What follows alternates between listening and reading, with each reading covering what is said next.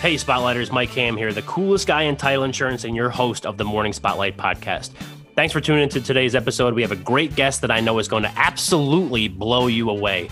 If you like what you hear, please smash that subscribe button and leave us a review. And remember, when it's time for you to purchase title insurance, there's only one guy you should be calling, and that's me.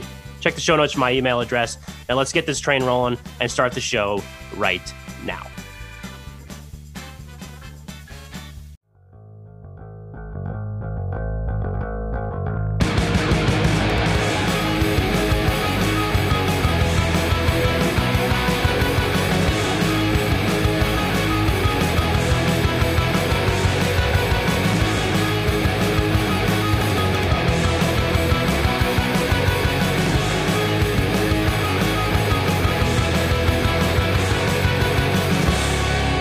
Morning and welcome to the Morning Spotlight podcast. I'm your host, Mike Ham, coming to you as always from the Spotlight Studios here in Morristown, New Jersey.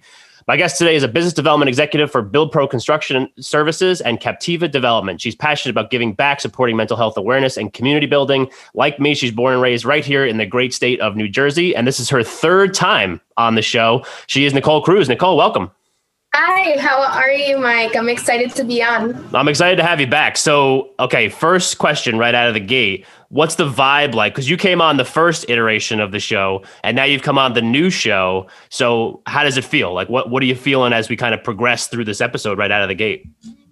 I feel super stoked. I sound like a hippie saying that. I feel super stoked. I think that there's been so much growth watching your podcast grow, watching your business grow, seeing how many different interviews you've been doing. So I feel honored that you asked me to be on again. So I'm definitely in a great, you know, mood. I feel like there's such good energy and I think it'll be great to have a super you know, casual conversation about business and life and yeah. see where both of us are at. Right. No, yeah, me too. Cause I mean, like I said before, I mean, the first, I mean, everybody that listens to this show pretty much knows what the first show was and how it was very scripted and everything. And then the last time you were on, where we had the panel with you, Trevor, Dan, and uh, Brent, and that just, you know, we were talking about you know, I don't even like trends in the real estate industry, I think. So like yeah. really at no point have I ever gotten to actually know you. So this just seems pretty good to get you back on and actually have like a real conversation. And three times on the show, there's a limited amount of people that get to that level.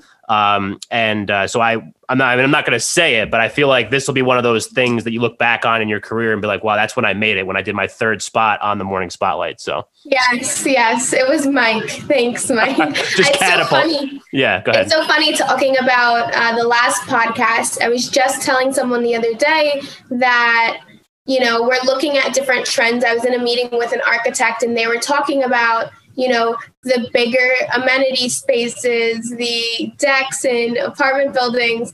And we literally had just had that conversation when the pandemic had just hit when yeah. you had asked us questions about where we saw the multifamily space going, I was like, I predicted this a year ago. yeah, no, it's perfect. Um, and that's, you know, I, I, think like maybe we could even start uh, talking about maybe Build Pro, Captiva, um, and then we'll do that stuff first, and then we'll kind of get more into you, just so that people know, you know, because this is a real estate generally focused podcast. So we'll do that stuff, then we'll get to know you better. So tell me, uh, Build Pro, Captiva, give me the short and sweet version of what that is. Absolutely. So, Build Pro Construction Services and Captiva Development are sister companies, both owned by the man, the myth, the legend, Richard Osika, which is my boss. I report directly to him. So, it is a full service real estate development and construction company. We specialize in multifamily mixed use and commercial ground up construction. We work with investors and developers um, mainly investors and developers to work on their projects. Um, we work with a lot of, you know, real estate lawyers, attorneys, architects, engineers, because a part of that industry is design build projects. So I love design build projects because we really are able to build a good relationship with those clients from start to finish, which is basically a turnkey process where we get involved from land acquisition through entitlements and then value engineering construction documents. And then working with you with going vertical in your construction process. So that's really what we specialize in. I mean, we do a lot as a company. Right. Um, I specifically work with our pre-construction side of the business. So I'm working with investors and developers who, you know, are looking to purchase new land. Um, we have a bunch of off-market um, opportunities, specifically in New Jersey, Texas market. We're growing there, um, and other markets as well, where we'll present them to our clients, contingent on us being the GC, and we'll build that relationship. On the Captiva end, we do develop for ourselves. We currently don't have any existing um, assets that we've developed because Captiva is only about two years old. So she's still new. I would like to say two to five years old. And we're working through entitlements on some of those projects where we were named redeveloper. And so that process, as you know, takes quite some time. Right. Um, so Captiva is more of our long term girlfriend and Build Pro Construction Services is the supportive girlfriend right. that really supports that relationship in order for Captiva to grow. Yeah. So you need both in right. order to work together. Exactly. Um, yeah, yeah. For sure. So, um, is it? I think it's a lot of multifamily, right? You guys do a lot of multifamily projects.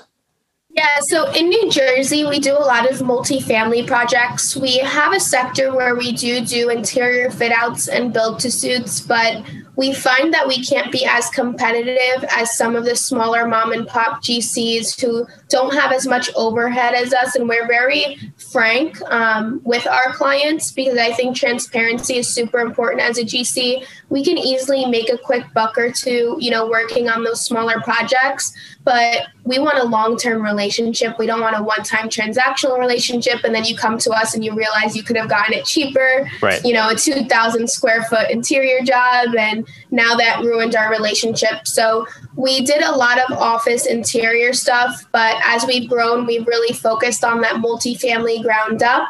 In um, Texas, we started off with a lot of commercial and we're getting into that multifamily space in a little bit of a different method than a lot of other companies do.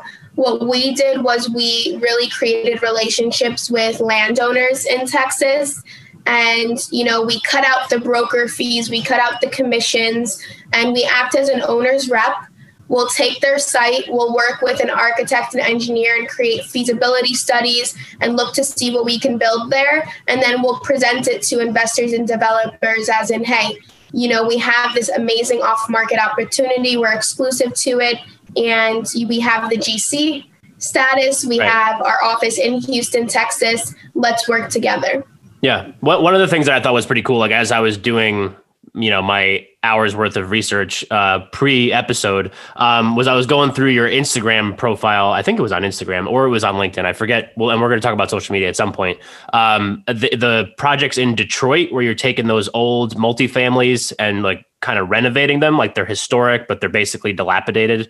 Um, I thought yeah. that was really cool. Yeah. Thanks. That's a new project that we're working on. I liked, I mean, those projects get a little bit complicated for the developers and owners because now you have to be super specific as to what you can touch and can't touch because a lot of it's historic. But the post construction result is always so amazing because it has some history component to it. Um, so that's going to be a great conversion. I'm excited. And as soon as we posted that, a bunch of people asked me if I had off market opportunities in Detroit. A lot of people want to invest there. Um, I have a few clients who are investing there as well. Uh, but I definitely see Detroit seeing an being an area where a lot of people want to start looking into. Yeah. And how long have you been at uh, Build Pro and Captiva? Almost two years now. Almost two years. And were you doing something before that, or did you, was that your first job after you graduated? No, so I was working for a real estate consultant company. Okay. So I was working with um, mainly developers, construction companies, engineers, and getting them into the markets that they really wanted to get into. Yeah. All right. So, question about that is that construction, at least in I mean, I'm not in construction, um, nor do I know a ton of people in construction outside of you and a few others. Um, but I would think that it's a very male dominated industry. So being relatively new you know so like only a couple years in um, and in this type of industry how like what's that experience been like for you as as um, you know to get acclimated and and show that you have you can present some value to the people that you're trying to sell to that's such a good question mike um, i think it's a little i love the challenge I think besides it being a male dominated industry, I think the real estate development industry as a whole has a huge age gap in it. So I really get excited going into meetings, quite frankly, with men who aren't used to seeing a woman into in construction because the first thing I always get is I've never seen women in construction or I've never heard of a woman for a construction company and I I'm not a feminist by any means. Um, I, I believe in you know women taking important roles and I do think that, you know, I don't find the problem with it being a male dominated industry. It does pose different challenges when you have to really prove yourself, but I think that's in every industry in general. I think it's important that you work hard in educating yourself, um, you know, in client knowledge, in market knowledge, in the industry knowledge, because at the end of the day, you know, there's a bunch of different people who do what you do. It's one, your personality and who they want to work with. Two, how much you know and what type of value you can add. So I spent a lot of time with Rich asking him a million questions, and I still do today. Um, knowledge is so important. Education's important. I'm always reading up on the market. I'm always, you know, asking myself questions. I went to Monmouth University and I studied in finance and real estate, and all of my professors were adjunct professors. So we were really, really able to use, you know, their knowledge to understand you know the industry. But on top of that i worked throughout college. So my first job going into college was for a real estate development company and i worked on the south beach at long branch project which is you know higher end condos. And then after that a real estate consulting company before that bank of america. So i've had a lot of everyday experience. I would work full time and then i'd take nighttime classes Right. So it just became a matter of I personally think there's only so much you can learn from a book. Oh yeah. Really, you know, it takes experiential knowledge, which is why I think when people come out of college, they don't think they have experience. So I always say make sure you're working in that industry you want to be in during college because now you have 4 years under your belt. You're young and you still have a lifetime to go in this industry. I don't have time to you know, ruin my reputation. These are like pivotal years in my life. So I would say I love the challenge.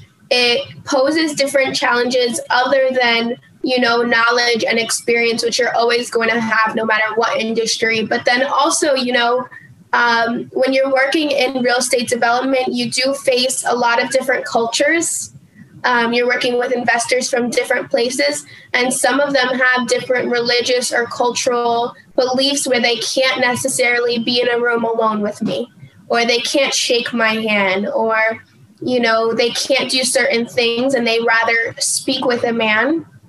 So that was something new to me that I had never experienced, and I had to learn and understand and not take it so personal because right. to me it was like what's the big deal? But um, it also gave me a lot of cultural appreciation appreciation where I, I realized you know how important these things were to different cultures and people so rich and i work really closely depending on our client and their beliefs so that everyone feels comfortable because the reality is some people feel more comfortable working with a man um, you know you're creating a relationship with me where you're speaking to me you know almost every day through your projects. You you know we become a pivotal role in each other's lives to make sure your project which is like your baby can yeah. come to life. So i think comfortability with our clients is super important. And with that comes a lot of respect. So i think as a woman you need to be able to present yourself with respect with integrity and also understand and adapt to your environment because every environment's different. Yeah. So it can get very sticky depending right. on what environment you're in. So it's really understanding how to adapt to those different environments. Yeah. And it's funny that you said the age gap thing um, in part of that answer, because that's one of the things that I've noticed from a title insurance sales side is that, especially when I'm trying to market to, let's say, real estate attorneys, there is that big age gap right in the middle. So you have people that are, you know, 65 plus, and then you have people that are, you know, my age, like I'm 30. So somewhere in that range, you know what I mean? And then there's nobody in the middle. Um, and, and I don't know if if this also adds into what you were saying, but like when I first started, so I've been doing this four years uh, in August, and when I first started, even you know the last couple of years, I get a lot of the "you're young, you're young, you're young,"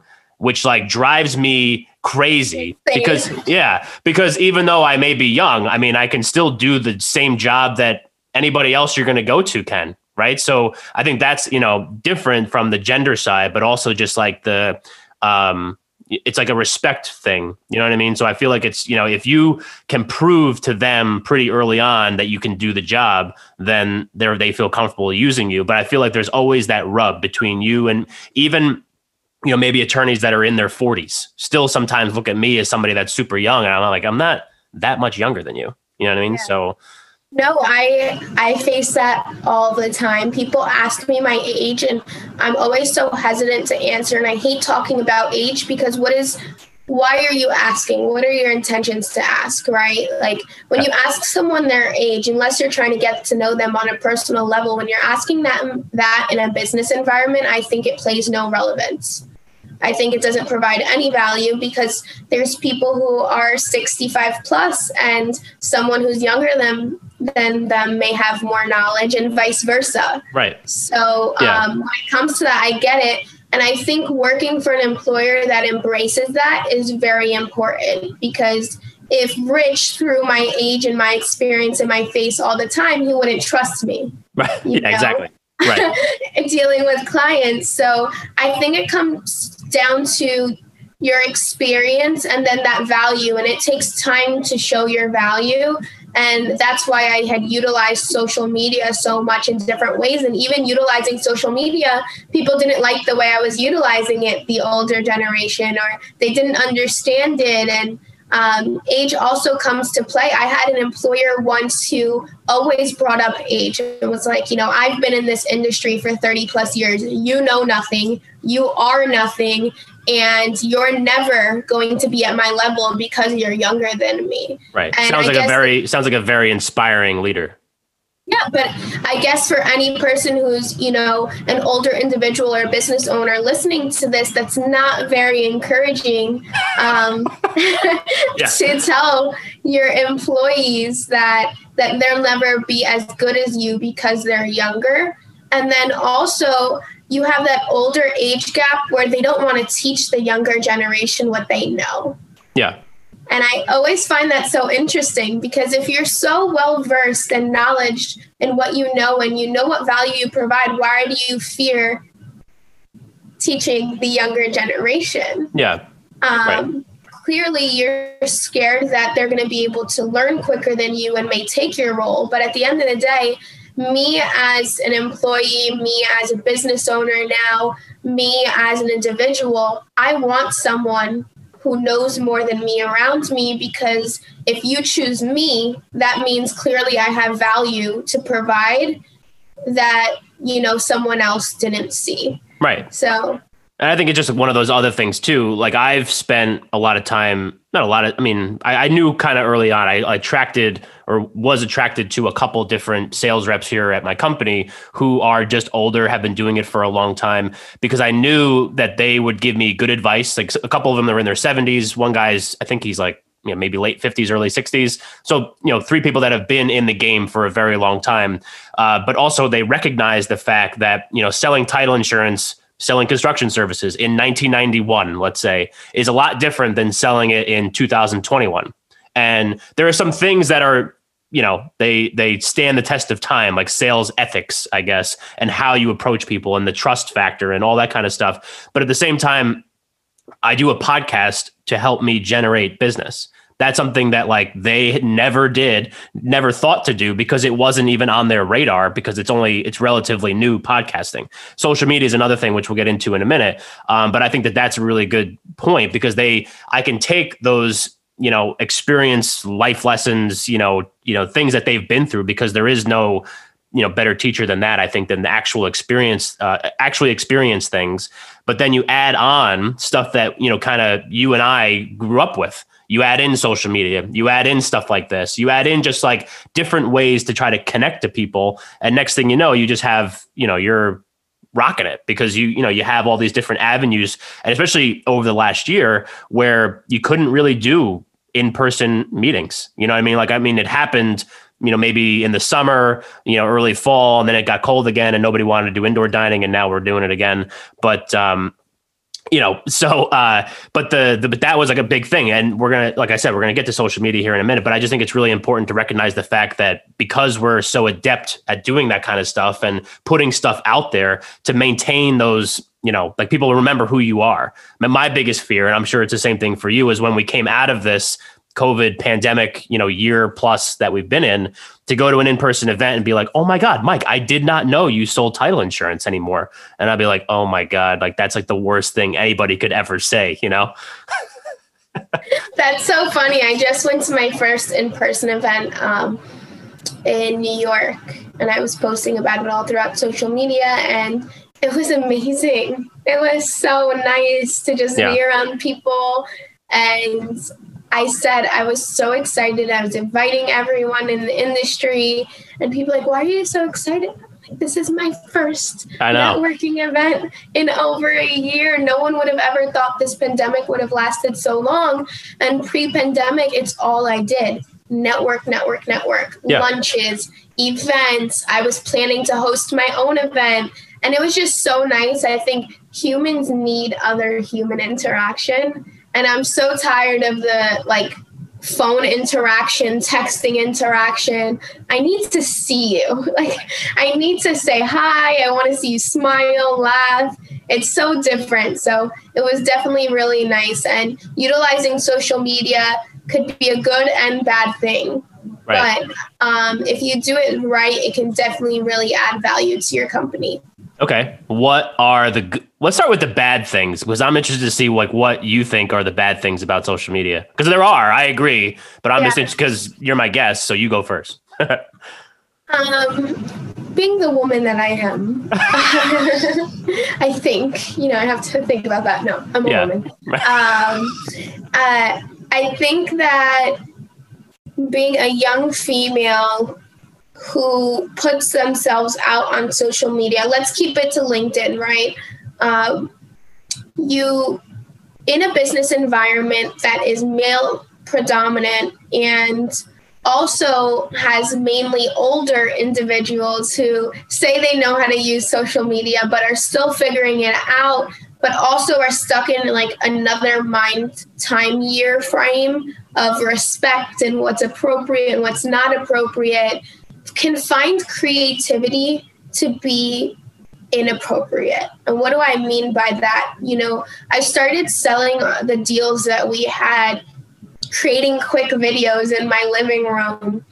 And I remember getting comments all the time of, you know, women in the industry or men saying, you know, it's inappropriate that you're sitting in your living room making a video and then posting it to a business page. And then from that went, oh, God forbid my shirt was too low or my shoulder was showing or, you know, if I had makeup, you know, this isn't a beauty pageant. God forbid a woman like dressed up for a video. Or if I posted, you know, just a picture of myself and, you know, content included on that picture that meant I was trying to attract men, like, you know the, the amount of negativity that you got is draining. Yeah. I'm like geez you're taking this a little far. That was not where i was going. And then you have the other spectrum of those negative people turning into now you know people thinking that me posting means i'm looking for a dating application in my dm or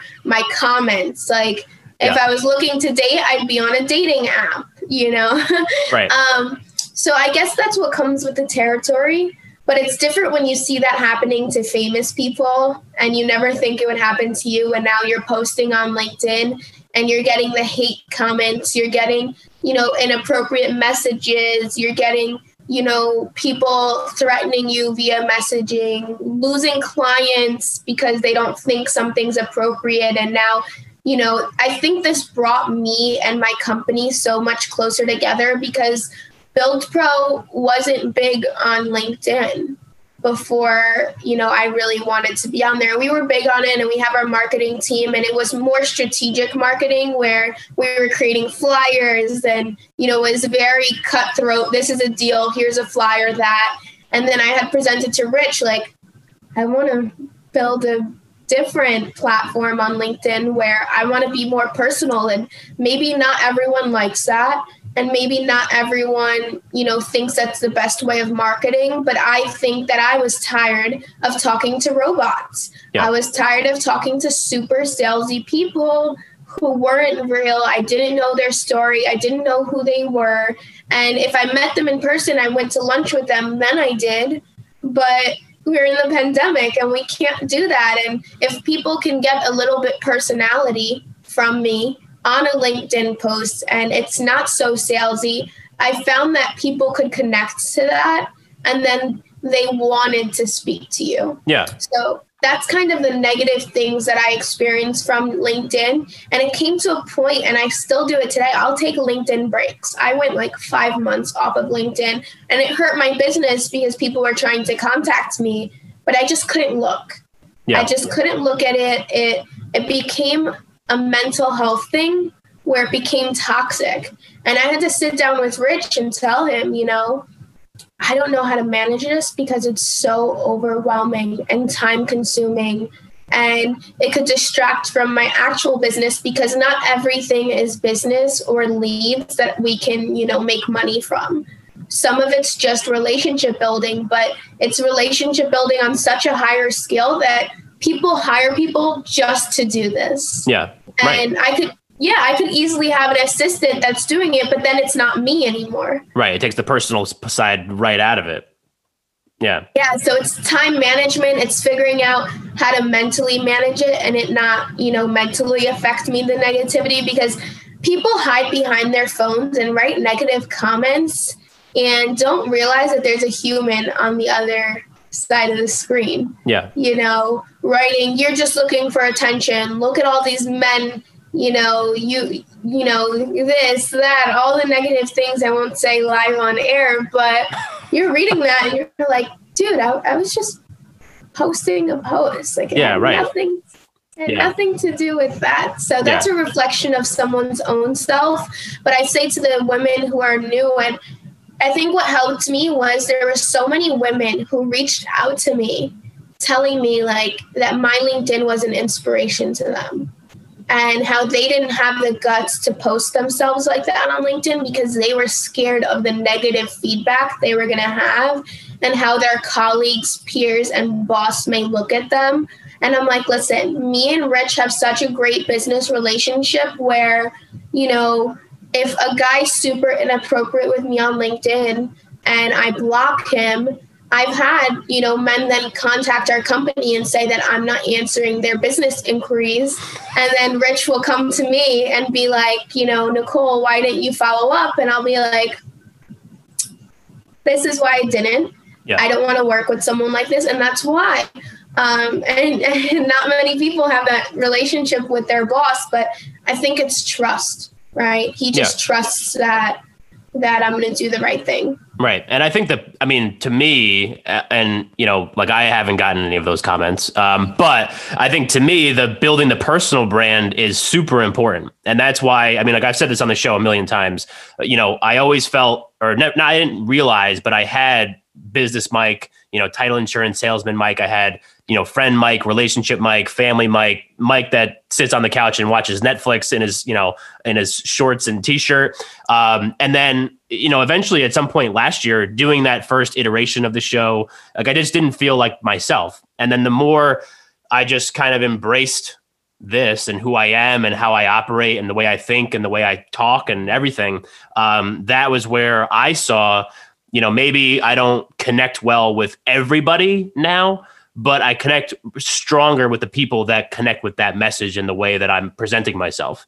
And I think that that's something that I, I think, you know, what you're saying is that you're gonna the more specific you make yourself and the more true to who you are as an actual person especially on social media where you know people's uh, BS meters are so finely tuned that they can just you know tell like this person's not real, this person's real, this person they like they know, and I think that that's one of the things like the more specific you are and the more you're able to actually embrace that, you're gonna connect stronger with the people that embrace what you're doing you know, and then you're to lose people because they're not to really understand like why don't you wear like a suit when you host the podcast? You're a title salesman. It's a very like old school industry, you know, like or why are you even doing a podcast or why do you post on Instagram or you know post about your, you know, you have like a Nashville based singer on your podcast. Why is that on LinkedIn?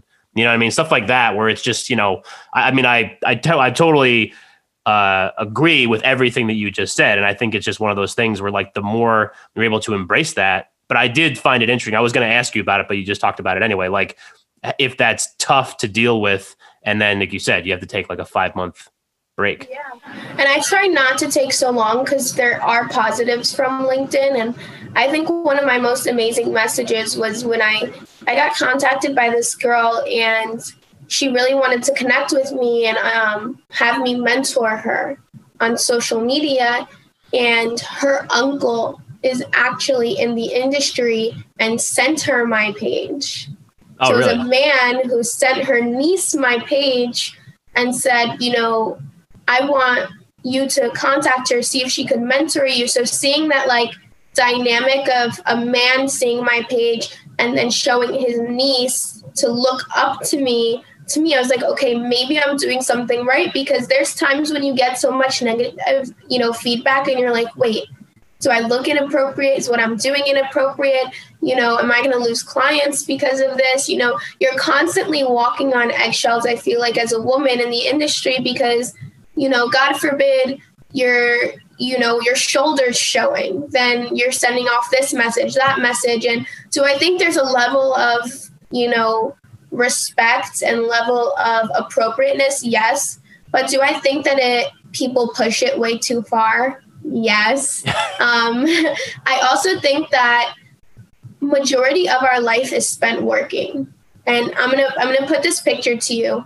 I'm really big on self growth, and if majority of your time is spent working, and when you come home, you're a completely different person trying to express yourself how do you really know what your identity is when you're one person 90% of your life, 90% of your day at work with business people at networking events. And then when you come home and you're with your spouse or you're you're by yourself, you finally feel relieved because you could be yourself. How does that take a toll on your mental health? If someone's going to tell me it doesn't, they're lying. Yeah, it's exhausting exhausting. It's exhausting. You feel like you can't identify with your career, which is another huge issue because if you don't love what you're doing, you're going to be miserable. Um, and you feel like you can't connect with people because they don't truly know who you are. Right. And, and that's a huge issue. And I don't want to spend my life living that way. And I think it's important to have a culture in your work environment where you're able to embrace your own natural talents, you're able to embrace you being a mother, for example. During COVID, um, some of our mothers in our office had to bring their kids to work.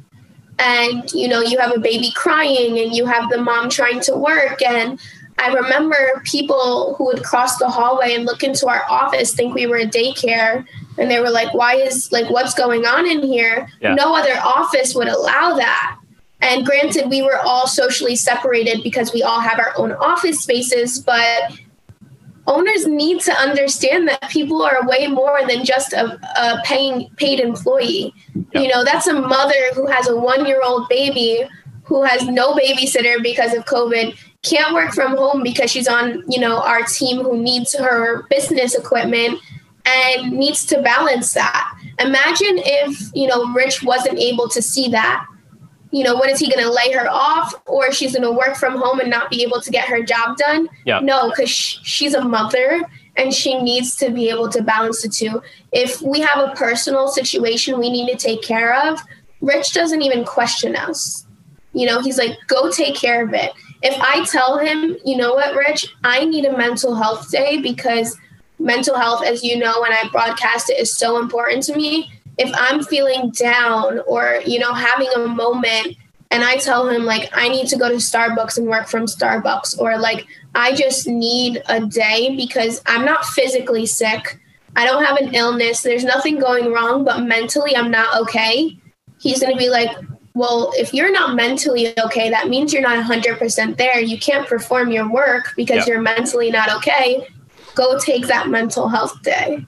Yeah. And it's important. Right. Yeah. And I think just going back again, just to the social media side of it and just like the way that people operate in the roles like you and I have is just like the people that tell you that there are rules on how to do that particular job forget it. Like, wh- how? Wh- who made these rules, and when? Like, where are they written down? And why can't I just do it the way that I want to do it? You know, un- un- until somebody actually gives me a roadmap on how to do this job, then I'm just going to do it the, however I figure it out. And then if like I'm the king of throwing stuff against the wall, seeing what sticks, and if it sticks, you do it. If it doesn't, you don't. Like what's the big deal? I mean it's still it's just trial and error type stuff. Because what if you know this puts me and it has so we were talking about before we got on on the show uh, or started the episode like what if this grows my business?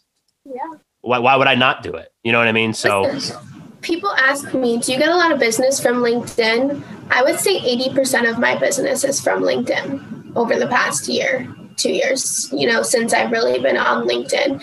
And it's so funny because you know it used to be cold calling and this and that and it's not a quick business transaction from LinkedIn. So let me make that clear. It may not be as quick as getting a cold call and knowing that that's a target client. It's more long term, but with that long term you know, relationship building means it's even more of a long term client. Yeah. Um, it may have taken longer to get that person because for you, you you've been doing these podcasts and you know you've been rebranding yourself, and maybe you didn't get clients right away. But people have also been seeing what you've been doing and then they have someone to go to because remember that Mike guy? Or wait I know this Mike guy or yeah. you know and this he's a title guy. He's more than just doing podcasts. He has this business and you know it creates more long-term relationship building than that quick cold call transaction yeah. Oh, I totally agree. I mean, when I had first started, I had tried the cold call thing with no background in sales or anything. Um, I tried the cold call thing, cold calling attorneys, which was just a disaster. I, mean, I did like 10 and I was like, this is just not going to work. You know what I mean? I know that makes me seem like I got discouraged quickly, but, you know, I'm calling these people. I'm like, oh, I'm Mike from Fidelity. And they're just like, is this about a deal? I'm like, well, kind of because I want your deals, you know, but not an actual. And they're like, all right, don't call like, me ever again. exactly. Um, but next thing you know, I start doing it on LinkedIn and basically like cold calling. I put that in air quotes on LinkedIn. And then next thing you know, just business starts to pick up. I think my first couple years, I would say I'm, i was probably pretty close to that. Probably 75% of my business came from LinkedIn connections. And it, you're right. It's not a, you know, hey like thanks for the message on linkedin. Here's a here's you know a hundred million dollar deal. It takes time but some of my biggest clients now were linkedin connect, connections i made in my first year working at fidelity. Um, and that's just the power of social media especially in the demographic the age demographic that you and i find ourselves in is people just used to talking that way communicating that way you know consuming content that way getting themselves educated that way. And that's just a big thing. So if you're able to kind of master that next thing you know you're crushing it I also think a negative thing, and maybe you can relate to this with LinkedIn that I find now that, you know, I've really established myself on LinkedIn and I'm still working on it, but I have a pretty good connection base is people wanting instant gratification from me answering their messages. I remember when I started on LinkedIn and I would message people and it would take them months to get back to me and I would get so annoyed and think to myself, it's a message. I know you see the message, just you, answer. It's you see the little that, bubble on the top, like you know they read it. Yeah. It's not that difficult.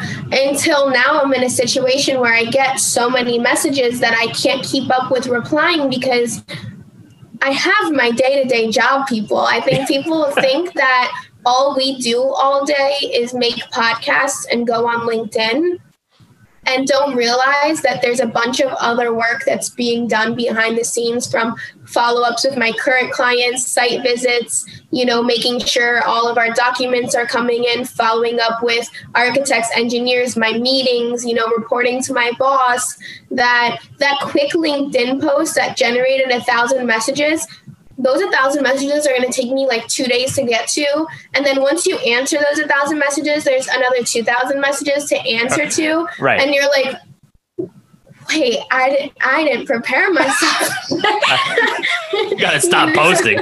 Yeah. No, and then my favorite thing is, is when people in my LinkedIn message ask me like, what do you do? Or you know, I've been trying to contact you via LinkedIn and you haven't answered me yet. My business number is posted on my LinkedIn and my emails posted on LinkedIn and my bios posted on LinkedIn. So those asking what I do, well, you didn't read my bio. Those asking that they've been trying to get in contact with me, well, why didn't you send me an email and just a LinkedIn message? And why didn't you give me a call or leave me a voice message? Although we're using LinkedIn, you know utilize your resources a little bit because when i started on linkedin if i wanted to get in contact with a developer i mean i knew the background of the developer. I knew what they were doing. You know i looked on their profile. I sent them a linkedin message. I found their email and i found their contact number and i contacted all three yeah. you know? Right. and if I, I find it amazing that people just send a linkedin message and then get upset that you don't answer. Right. But they don't try to like find you. yeah, the follow up is everything, right? So like if you're going to send the message, then you have to like and you said, I mean that's the same thing that I do, you know, similarly with if I'm, you know, going to have lunch with somebody that's new, you know, new for me at least, a new connection, and we're going to have lunch about, you know, talking about future business. I like know everything about them. You know what I mean? Like I go, I go to their Facebook page, I go to their LinkedIn, I go to their Instagram if they have one, I go to their, you know, company's website and I just like look at all this stuff and maybe I could find something on there that can make that connection happen because it's like what we were talking about before. It's like the no like and trust thing, which is one of those things that's just super overplayed, but it's so true that like the easier or the quicker you can make that personal connection with someone the more likely that connection is going to turn into something down the road. And just firing off a LinkedIn message, which I'm guilty of too, and then never following up or never, you know, getting upset that they don't respond or whatever, that just like doesn't work. That's not how any of this works. no, no. And there's no cutthroat answer for that either. But I do say like that one thing with LinkedIn, and I'm still challenged with it, are those follow ups and answering all my LinkedIn messages because it becomes like texting. People want to have an entire texting conversation on there. To me, yeah. I, you know, I rather you send me a LinkedIn message and then with a time and day that you're available and your contact information, like your phone and email, and then let's take it off of LinkedIn and now let's add you to my everyday life of okay, now I have your email because I'm checking my emails every single day. Right. So LinkedIn it could become overwhelming because the minute I'm on LinkedIn and people see me on LinkedIn, now I'm active. So there you go with those messages. Um, but if you send me an email and you give me a call, I have to get back to you. Yeah. Right. you know? Yeah. So. No, absolutely. All right. So let's move this into uh, the mental health side because we did touch on it a couple times over the course of those, you know, talking about social media and how that kind of contributes to certain days of bad mental health days, I guess, um, and good mental health days. Like if you have a, you know, some good stuff on social media. I, th- I mean, I personally have good mental health days after I put out good episodes. So that's something. Um, but let's talk about the mental health. Like, why is something that's super important to you? Um, give us like, you know, some stuff that you do as far as like raising awareness, maybe? Um, mental health is super important to me. I, you know, growing up, I always thought I had really good mental health, and then I had a really bad breakup um, two, three years ago, and I was in a four year relationship, and you know, there were a few things that had happened in my personal life outside of my relationship that started to really affect my mental health and caused me to have really bad anxiety. So I had really bad anxiety. I had really bad PTSD. I had a really different upbringing than a lot of most people. And I never recognized it until I became, you know, a young adult. and I started, you know, having a hard time breathing or I would get anxious, but I didn't believe in mental health. I, you know, I grew up in a family that was old fashioned Portuguese. So it was just like, you know, get over it, have some bread and butter, like you'll be fine. Um, you know, anxiety. yeah. Anxiety, what's that? And it wasn't until I was going to the doctor and the doctor had told me, you know, your anxiety is starting to affect your body physically. So the reason you're having a hard time breathing, the reason you're having a hard time focusing is not because you have a heart problem or a breathing problem, it's your anxiety. And I didn't believe it. I was like, anxiety can physically affect my body. And they were like, yeah. And then from that anxiety, it led to them giving me anxiety medication. So I started with therapy. The therapy wasn't working. I was a college student. My life was super hectic. Mind you, I was working 8 a.m. till 5 p.m. And then I was taking 6 to 9 p.m. classes Monday to Friday and doing homework. And I was bartending and serving on weekends. So maybe that contributed to my anxiety. Maybe. Um, I'm not an expert, but it sounds like that's like a lot of stuff to handle. Yeah. Oh, absolutely. But that's the reality nowadays. It's not everyone gets college paid for. Not everyone has those financial means to not do that. And people don't talk about mental health, so they don't recognize.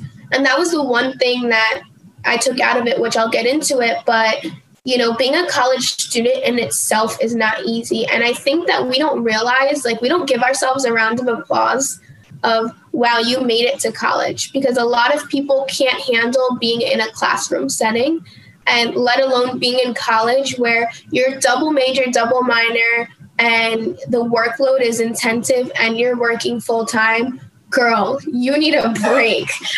Right take, take a breath.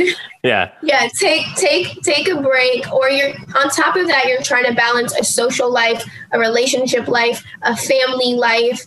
I mean, it becomes crazy. And so from there, you know, the doctor said, we need to put you on meds because your anxiety is affecting your physical body. If it was just, you know, mental, then we can work through it with therapy. But now it's affecting you physically. So we're going to put you on anti anxiety medication and not tell you that that anti anxiety medication is also depression medication, which on top of that will give you suicidal thoughts and tendencies. And there were all these side effects. And um, I was on the medication for probably two weeks. And then I started having really bad suicidal thoughts. And I remember not having control over my mental state. Like, I could not control these thoughts. I've never had suicidal thoughts before. I was on this medication to try to get better because a doctor told me to take it. Right. And it was making me worse. And um, I had to admit myself to the hospital to get better. And it's such a taboo thing that people don't like to talk about out of fear of being judged. And I say, I really don't care. I don't care if it's going to save a life because going through what I went through saved my life. And I had to go to the hospital and I voluntarily went. It's not like anyone told me to. Um, I voluntarily went because I knew that something was happening and I was having some sort of adverse reaction. And as I did research on it, the amount of people who took their lives because of their mental health, I was like, oh no, Satan, like I am not ready to go. like, you know, it is too soon. Right. I'm like, I have not gone skydiving yet. Not yet. um, so I, I went to the hospital, I admitted myself, and it was a long journey of self healing and recognizing I was actually allergic to that medication. And when I was there, I met a businessman, and you know, it'd be crazy if one day he saw this podcast, but he was a millionaire and he had his own, you know, business, and he was traveling from Jersey City to Dubai often. And he had just got engaged, and he thought by getting engaged, it would help his love life because he was traveling so much, and his business was reaching new heights and doing amazing. And out of nowhere mind you no mental health you know history nothing has a full anxiety breakdown. And his fiance admits him to the hospital because he like doesn't want to be alive. Like Yeah. it was an entire ordeal. And in that moment i realized like this this isn't a mental health issue of you know someone has a mental health problem. This is an issue that can happen to you to me you know to you know the neighbor next door. You know i think for years we looked at mental health and looked at someone and said like no they're just crazy. Like they have issues. Right. um, no, you know, it can happen to anyone, no matter what color you are, no matter what ethnicity you are, your height, your weight, anything. And that's how my mental health journey started, where it happened to me, and I thought it could never happen to me. And that was my first problem, thinking that I was too good for something like that to happen to me. Right. And as I talk about it, more and more people come forward and start talking about their experience. And another woman I met when I was in the hospital was a teacher, and she retired and felt like she lost her purpose, so she didn't want to live anymore. There was nothing wrong with her. Yeah. She lost her purpose. When we talk about our passion and our careers, and then retiring and losing that passion, it could make someone go crazy because they don't know what to do with themselves. Right. Yeah. It's like Uh, one thing defines them, and then you take away that one thing, and then they just like they just totally lose themselves. Yeah, and it could happen to any of us. So, with that being said, you know, after I got out of the hospital, they put me on another medication that went well, and I said, I don't want to do it anymore. This is not a short term thing that I want to work on, it's a long term lifestyle. Yeah. It's not a year to two, go to therapy, this, this, and that. It's no, it's talking about your feelings. It's recognizing good and bad habits. It's being in a comfortable work environment. It's your colleagues, who you surround yourself with, your friends, the way you talk to yourself. I mean, it goes on and on and on. And the mental health journey doesn't stop when you think you figured it out because now, you know, let's say the next phase of my life, I have children. My mental health's probably gonna be all messed up all over again after I have children. Uh, yeah, I would imagine. Right. You know? Um, then let's say you get a new job and you're anxious it's coping mechanism. So um, mental health's important to me and the way i advocate for mental health um, is really in my day-to-day conversations. I strive to have more intimate conversations about mental health in the future. I have some plans for that in the future and working with women specifically.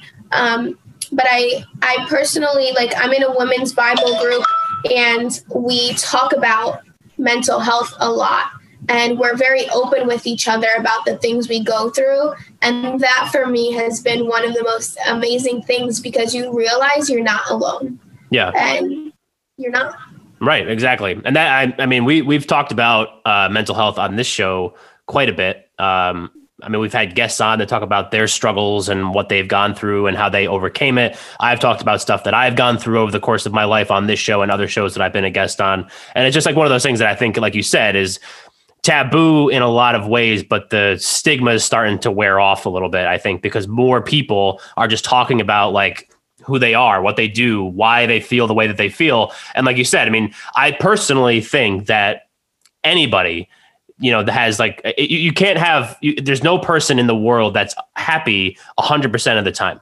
Like just, that person does not exist. And if they tell you that they are, they're full of it. It just, it's just not true. Um, and I think that that's just one of the things. So like, I mean, I had my ways that I kind of came back from it. I know you said that you, um, you know, uh, not came back from it because it's again, it's like a process, but at least put me on the right track. Um, so were there were there a couple things maybe that you did, you know, like specific things that maybe you did that kind of, you know, uh, maybe started turning the ship around a little bit? Um, so I took social media breaks for, for a few years. So for about two years, I was off of Instagram. Um, Instagram was really only the social media I had, um, other than LinkedIn for work. I never really used Facebook or anything like that. I have it, but I don't utilize it unless I'm going on Facebook Marketplace. Um, Right. but I love Facebook Marketplace, by the way. That's a whole nother story. Right. But um, working out was really important to me. I find that working out has a direct, your physical health has a direct reflection in your mental health. Um, because the way you one view yourself has an effect on yourself. So if you're overweight or you're not overweight and you just feel like you're not where you want to be, you have full control over that. And I tell people all the time who are trying to lose weight or they tell me like Nicole you go to the gym like you look great like what do you need to go to the gym for well that's not for you to decide you know right, yeah. just because you think I look great doesn't mean that I don't think that I can do better or that I want to have certain personal goals. Yeah. Maybe I'm not going to the gym to lose weight. Maybe I'm going to build muscle, stamina, endurance, you know, maybe it's for my mental health. Yeah. Um, because when I go to the gym and I take that time for myself, I'm able to set goals and then see myself progress. And that really helps me mentally. Also, meditating. I haven't been so good at it, but meditating has been, um, you know, taking some time to just be present because I find that in the industry we're in, we are not as present as we'd like to be. Um, on top of, you know, meditating, prayer, and I know this isn't a religious podcast, but um, my faith is super important to me. So yeah. writing, um, writing, I try to write down my feelings, emotions, and thoughts um, on a weekly basis so I can reflect on the things that are affecting me, how they're affecting me, and then how I coped with them. Um, and then surrounding myself. So I filter what I see on social media. I started unfollowing these models, you know, these fitness people. Um, I find that when you're looking at those people, although you may just be looking at them because you like what they're posting, but subconsciously, if you're looking at that all the time, so let's say I have all of these like beautiful models on my page, which I originally had followed because I just thought they were beautiful and I loved the content they posted. And then I really reflected on myself and I said, subconsciously, the back of my mind when I'm looking at myself in the mirror, I'm thinking about how my body doesn't look like that one model that I saw, or that my hair doesn't look as good, or, you know, that I can't take a picture as good as they did. And, you know, subconsciously, these thoughts come into your mind and people don't like to admit it. Yeah. But every time you're looking at things, what you feed your your eyes is what your brain sees. And then what your brain sees and hears goes into your spirit, your heart, and your soul. So I believe on my self growth journey, and it's something that I'm focusing on, is the difference between your flesh, your spirit, and your soul. Right? So your flesh is that outside craving and that instant gratification. Your spirit is your spirit. It's going to go when you die, and it's always going to be there. And then there's your soul, which is your heart, right? So if I keep feeding into my flesh, which are is going to be desires that might not necessarily be the best desires, right? So going to McDonald's and eating what I know I shouldn't be eating because I was just craving that, and I keep doing that. I'm telling my mind that I don't have self discipline. And then subconsciously, now my body and my mind and my heart, when I tell someone else I'm a disciplined person, doesn't believe myself and is telling myself I'm a liar. So now my character is being affected because I deep down know I'm a liar because subconsciously. So it's a whole, yeah, you know, effect. Yeah, it's a, it's an entire chain that people don't like to talk about, and there goes your mental health in the way you view yourself. Right, and that's one thing. But I'm talking about it's your daily habits. So for me, filtering what I eat, filtering what I see, and filtering who I surround myself with and what I do and that's really how and still i'm not a expert by any means. Yeah right. Um, yeah. at all. I'm not claiming to be an expert but doing those things little by little really help you you know take those steps towards self-awareness and trying to improve yourself. Right. Well i mean like you said you're not an expert but I don't think that anybody is. But you're as close to an expert as you're going to be on yourself you know, like there's nobody else that knows you better than you. Um, so I think that's just one of the things, like at least for me, like that was just one of the things, just being, just shaking what everybody else was telling me I needed to do, those rules again, and then just being, you know, more like I, yeah, there's the I don't know if you watched. Th- this is just so off topic, but Parks and Rec, where like he's like I'm Ron, and he says the F word, but Ron effing Swanson, and you're Leslie effing Knope. So I've been telling myself, I you started telling myself you're Mike effing Ham you know? And like who else who else does the stuff that i do? And you know to the level that i do it there's not many people. And once i realized how much i had to actually bring to the table all of a sudden that ship started to kind of turn itself around. And honestly doing this show has been one of the things that i've you know has really got me closer to like enlightenment i think. Because now i've talked to um today so today's May 6th. So I posted my 69th episode of this iteration of the show today. I've talked oh, to so exciting. I know, thank you. And I've talked to I don't know how many people over the last since May of last year when I started the original show, you know, different walks of life, different backgrounds, different parts of the world, different parts of the country, um, different, you know, whatever. And next thing you know, like I have this wealth of experience and I'm talking to people that I just realize like we're all pretty much the same. Doesn't matter how successful you are or how not successful you are. You just you're able to connect to people in a real who way. Who defines your success, right? Exactly. Like, right. Yeah. Who, who defines, you know, making you a professional in something? Yeah. Right. Nobody. You do. No. So, except you. Exactly. right. So, all right. Remember when I said uh, before we even started recording this episode that I had to write the time down because I knew we were just going to talk for forever. So we've literally been going for an hour already. Um, but I don't want to leave this part out. So we're going to talk about this. Then we're going to do this clothing segment. Then we'll wrap it up. So um, you mentioned a couple times over the course of the episode the mentor- mentorship side. So I know you're part of the aspiring mentors mentorship program, aspiring mentorship program. Tell me what that is, what got you involved in that, um, and all, anything and everything you want to talk about with that. So, I mean, I was originally working with the Aspiring Mentorship Program because I liked their vision and their purpose.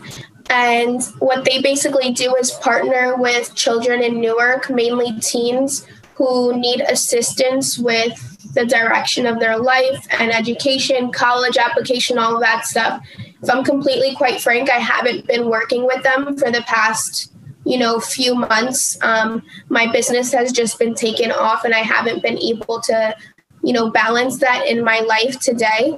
I'm really looking and interested in getting involved in mentorship in other areas because I would really like to have my own mentorship program and be able to run it the way that I'd like. So I'm currently working on a really, really exciting project with a partner.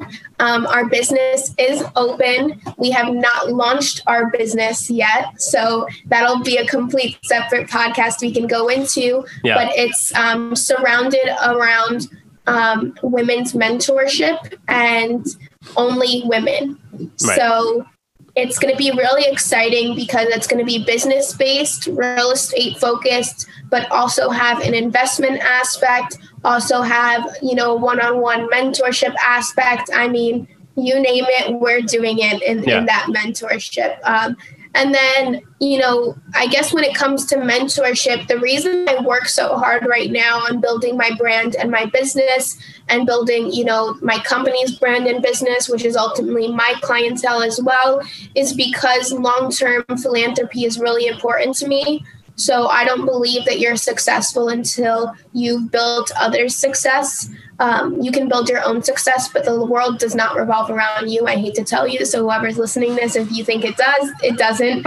Um, and so success to me is when I get to a level where I'm able to help others reach their success, but also give back and leave a footprint. So long term, I would really like to start, you know, opening a different philanthropy area within Build Pro and Captiva where we're really giving back on a complete different level. But that requires time, that requires finances, that requires resources. So I want to do it right. I'm an all in type of person. Um, I'm either all in or nothing. Right. So yeah, the only way toxic. to live for sure. Yeah. Is that toxic? I don't um, think so. I mean, if you're gonna do if you're gonna do something, you gotta whole ass it. You can't half ass yes. it. I was going to say that. Can I say that on here? yeah, yeah, that's okay. Yeah. I mean, we've, we've had half of your ass, you know, you have to use the whole thing. Exactly. Right. Yeah. Um, so you got to go all in. But then if you're not going to do it, that's fine. You just don't like, don't, which is why with the aspiring mentorship program i was really hyped about it and i was you know advertising it but i wasn't able to give it my full attention um, i can send you the contact information for the you know the founders of that program for them to have a time to speak about that because I don't feel it'd be appropriate that I speak about that when I haven't been active in it. Um, gotcha. Personally, I'm yeah. I'm someone who I think it's respectable to say, you know what, I just haven't had the time to do that, rather than go on a spiel of how I'm involved in something I haven't been involved in. Right. Well, I knew that you were involved in the mentorship side, and I had seen some stuff about that, so I figured that we would yes. we would ask it. But then obviously, yeah. it's you know I like the fact that you're doing your own thing because I think that that is just uh, to me. I mean, you said before, like the successful part and when you feel successful is you help others achieve, uh, others achieve success but i also think going back to the mental health side i think that if you're able to help the way that you describe this person that you're trying to mentor it seems like it looks like a lot like you you know what i mean like women construction business all this other stuff and i think that that's something you know the more you're able to give back uh, to people that you know that you have gone through those same trials and tribulations as they're about to go through i think that that personally i think that that helps on the mental health side as well. Um, so I think it's awesome what you're doing, which is why I wanted to at least bring it up and make sure we got it in towards the end of this episode. So Thanks, Mike. no problem. All right. So uh, we're going to move the show into our closing segment called Under the Spotlight. So they have the Spotlighters have been listening to us talk, like I said, for over an hour now. I knew that was going to happen. Um, so what is we're going to put you under the spotlight so what is one thing you want the spotlighters to walk away from this episode with I would say on the business side, knowing that I'm a resource for no ma- no per- no matter what the person is going through on the business side or personal side, that you can always reach out to me, preferably via email or phone. We've covered that. Yeah, right. Um, and on the construction side that you know i'm always looking to connect with investors developers architects um, real estate attorneys who are looking to help their clients um, projects. And then on the more personal side never ever ever give up on yourself because you can give up on anything else but if you give up on yourself no one else is going to invest in you and sometimes things short term don't seem like they make sense, but there's always a bigger plan and to just trust the process. Love it. All great stuff. And then the spotlighters, if they need more Nicole Cruz, where can they go to get it? They can go on my LinkedIn, Nicole Cruz. They can go on my Instagram, Build W Cruz build with Cruz get it. Um, my yeah. email, which I'm sure Mike will post, but it's Nicole at buildprocs.com. Awesome. Yeah, I'll make sure I put all those links in the show notes. So anybody that does want to reach out to Nicole, make sure you go check those out. Uh, I'll also, as always, put my uh, website, themorningspotlight.com, and the email address, themorningspotlight at gmail.com, in the show notes if you want to reach out directly to the show. I can always connect you to Nicole. That would always be good too. Um, so, Nicole, thank you for coming on with us today. This has been great, as I totally expected it was going to be. thanks, Mike. Thank you for having me. Of course. And everybody else, thanks for listening, and we will catch you next time.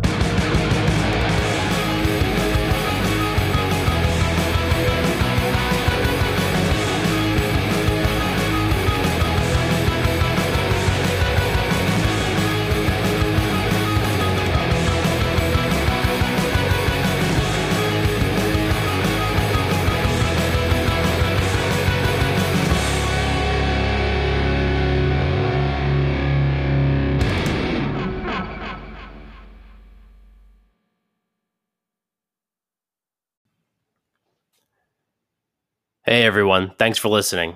Just a reminder that any views expressed in the morning spotlight are the views of the speaker and should not be construed to be the views of any other person, any employer, or any organization. Thank you. We'll see you next week.